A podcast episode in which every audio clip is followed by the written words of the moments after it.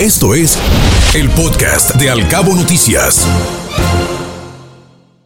Hola Carlos, como siempre, en cada inicio de semana es un gusto saludarle y recibirlo porque nos trae muy eh, eh, información muy importante, muy interesante, como siempre, refiriéndonos al uso de la tecnología.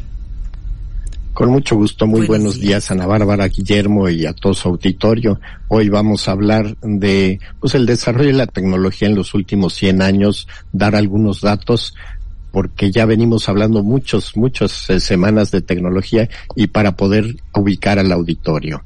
Así que si me permiten, iniciamos la plática. Por favor, porque dice un adagio que mm, todos somos ignorantes, pero no todos ignoramos las mismas cosas. Entonces, eh, quienes no estamos muy relacionados con el tema tecnológico, se nos complica mucho la situación, Carlos. Y ahora con esa situación sanitaria que enfrentó el planeta, pues nos tuvimos que adaptar, nos tuvimos que, eh, pues, hacer más amigables con el uso de la tecnología, pero me imagino que antaño ha de haber sido muy complicado todo esto y a todo mundo se le ha haber considerado ignorante en temas tecnológicos. Nunca nos imaginamos que fuera a evolucionar tanto este rubro. Así es, efectivamente, hoy somos muy, muy dependientes de la tecnología y precisamente para poder comparar este avance tecnológico a quién considerábamos ignorante hace 100 años y sin utilizarlo como término peyorativo, sino simplemente quién no estaba preparado para una vida desarrollada y todo eso, pues era simplemente la gente que no sabía leer, escribir. Algunos años después, la gente que todavía tenía pocos estudios se le consideraba ignorante y después quien no, no dominaba por lo menos un idioma, luego quien no dominaba varios idiomas, que no tenía un posgrado y hoy en día quien no maneja bien una computadora, un teléfono eh, celular, redes sociales y lenguajes de computación, es a quien se le considera muy atrasado e ignorante. Pero además en nuestro país tenemos enormes contrastes, ya que por un lado la educación pública oficial sigue con estándares de los años 70 y 80 del siglo pasado, pero por otra parte también tenemos academias no muchas tal vez, pero sí academias que permiten el desarrollo de la gente y capacitación en las tendencias más avanzadas. Hoy día contamos con técnicos en México, no los que quisiéramos tal vez, pero gente muy preparada, muy avanzada que para enfrentar los retos de las industrias como la automotriz o la aeroespacial con los estándares más altos desde el punto de vista tecnológico y por ello muchas empresas quieren venir a México por el famoso eh, este eh, moda o tendencia esta del nearshoring que es traer a los centros de producción cerca de los centros de consumo. Hasta aquí eh, sería la primera parte de este comentario. Carlos, buenos días, escuchándote con atención como siempre y agradeciendo tu comentario en este espacio. Pero bueno, también hay inconvenientes y que las personas normalmente identifican con respecto a la tecnología. ¿Cuáles serían algunos de esos inconvenientes, los más relevantes del uso de la tecnología en estos últimos 100 años? Así es, eh, hemos visto enormes restricciones tecnológicas desde la pandemia que se han explosionado precisamente con este efecto en nuestra vida diaria. Y tenemos cosas tan simples como que en muchos restaurantes eh, a la hora que queremos ver la carta pues nos las presentan vía un código QR para que podamos verlo en nuestro celular o incluso los pases de abordar en los aviones en muchas partes del mundo ahora. El pase de abordar no está físicamente ya no lo imprimen lo tienes que tener en tu celular y también tiene un QR. O también en México para hacer los pagos para las eh, parquímetros o para las casetas de cobro en las carreteras, lo más sencillo es hacerlo por medio de nuestras aplicaciones en los teléfonos celulares. Y también las restricciones en las operaciones bancarias ya cada vez más tenemos que utilizar a fuerza computadoras o más aún las aplicaciones para poder hacer estos procesos mucho más fáciles.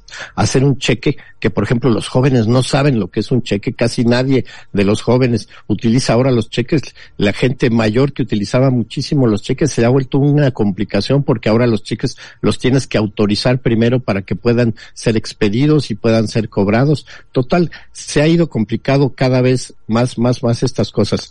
Eh, muchas oportunidades, por ejemplo, y descuentos en las tiendas para comprar o vender, este, pues tiene que ser a través de internet o aplicaciones móviles. Si va uno a la tienda no tiene las mismas facilidades que tenían las gentes. Es decir, las generaciones de adultos mayores en su gran mayoría o la gente que no tiene acceso a los teléfonos móviles inteligentes, pues se está quedando atrás y se están volviendo los nuevos ignorantes de la época tecnológica. Hasta aquí esta segunda parte de mi comentario. Oiga, Carlos, ¿cuáles han sido, en su consideración, algunos de los avances que más nos han beneficiado como seres humanos en esta nueva era de la tecnología? Para la gente común y corriente, así que no estamos muy familiarizados con el tema tecnológico, pero ¿cuáles serían los avances más importantes? Con mucho gusto, pues empecemos por dar un ejemplo muy general los viajes a la Luna empezaron en los años 60, 70, pero eran exclusivos de los Estados Unidos. Actualmente ya muchísimos países hablan de expediciones como China, por ejemplo, a, a la Luna y además ya se habla de viajes a Estados Unidos. Antes de los años 80 no existían las computadoras y no había teléfonos celulares.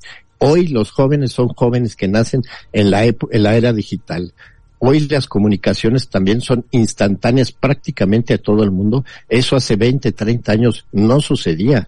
Hoy hay ocho mil millones de dispositivos conectados en todo el mundo, es decir, mil millones más que habitantes en la Tierra, lo que significa este fenómeno no es que la gente solamente traiga dos o tres celulares, sino que muchísimos aparatos como los coches, por ejemplo, los famosos aparatos que tenemos en casa con Siri o Alexa, los refrigeradores, los aparatos para la, televisión, ya tienen este internet y cada día más la inteligencia artificial la tecnología de las cosas se va a ir desarrollando para hacernos un mundo tecnológico mucho, mucho más avanzado. La tecnología es imparable, pero es hay que entender que la tecnología es solo una herramienta y hay que aprender a utilizarla y enseñarle a nuestros hijos a utilizarla, porque nos dicen en las universidades más avanzadas del mundo que hoy cada día más jóvenes aprovechan la tecnología en su beneficio personal y económico, pero también cada vez hay menos jóvenes desarrollando su capacidad intelectual.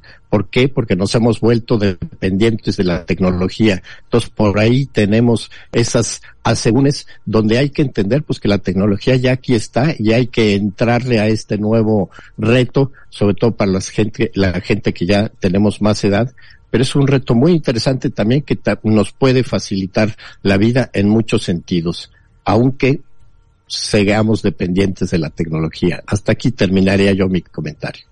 Y cada vez nos hacemos más dependientes de la tecnología, Carlos. ¿Algún correo electrónico para estar en contacto con usted? Con mucho gusto. Mi correo electrónico es carlos arroba r-g.mx. Interesante como siempre escucharle cada semana. Muchas gracias, que esté muy bien. Igualmente, muy buen inicio de semana, Guillermo, Ana Bárbara, y gracias a ustedes y a su amable auditorio. Igualmente, estimado Carlos, saludos, buenos días. Buenos, días. Hasta pronto. Escuche Al Cabo Noticias de 7 a 9 de la mañana con la información más importante de los cabos, México y el mundo por Cabo Mil Radio 96.3. Siempre contigo.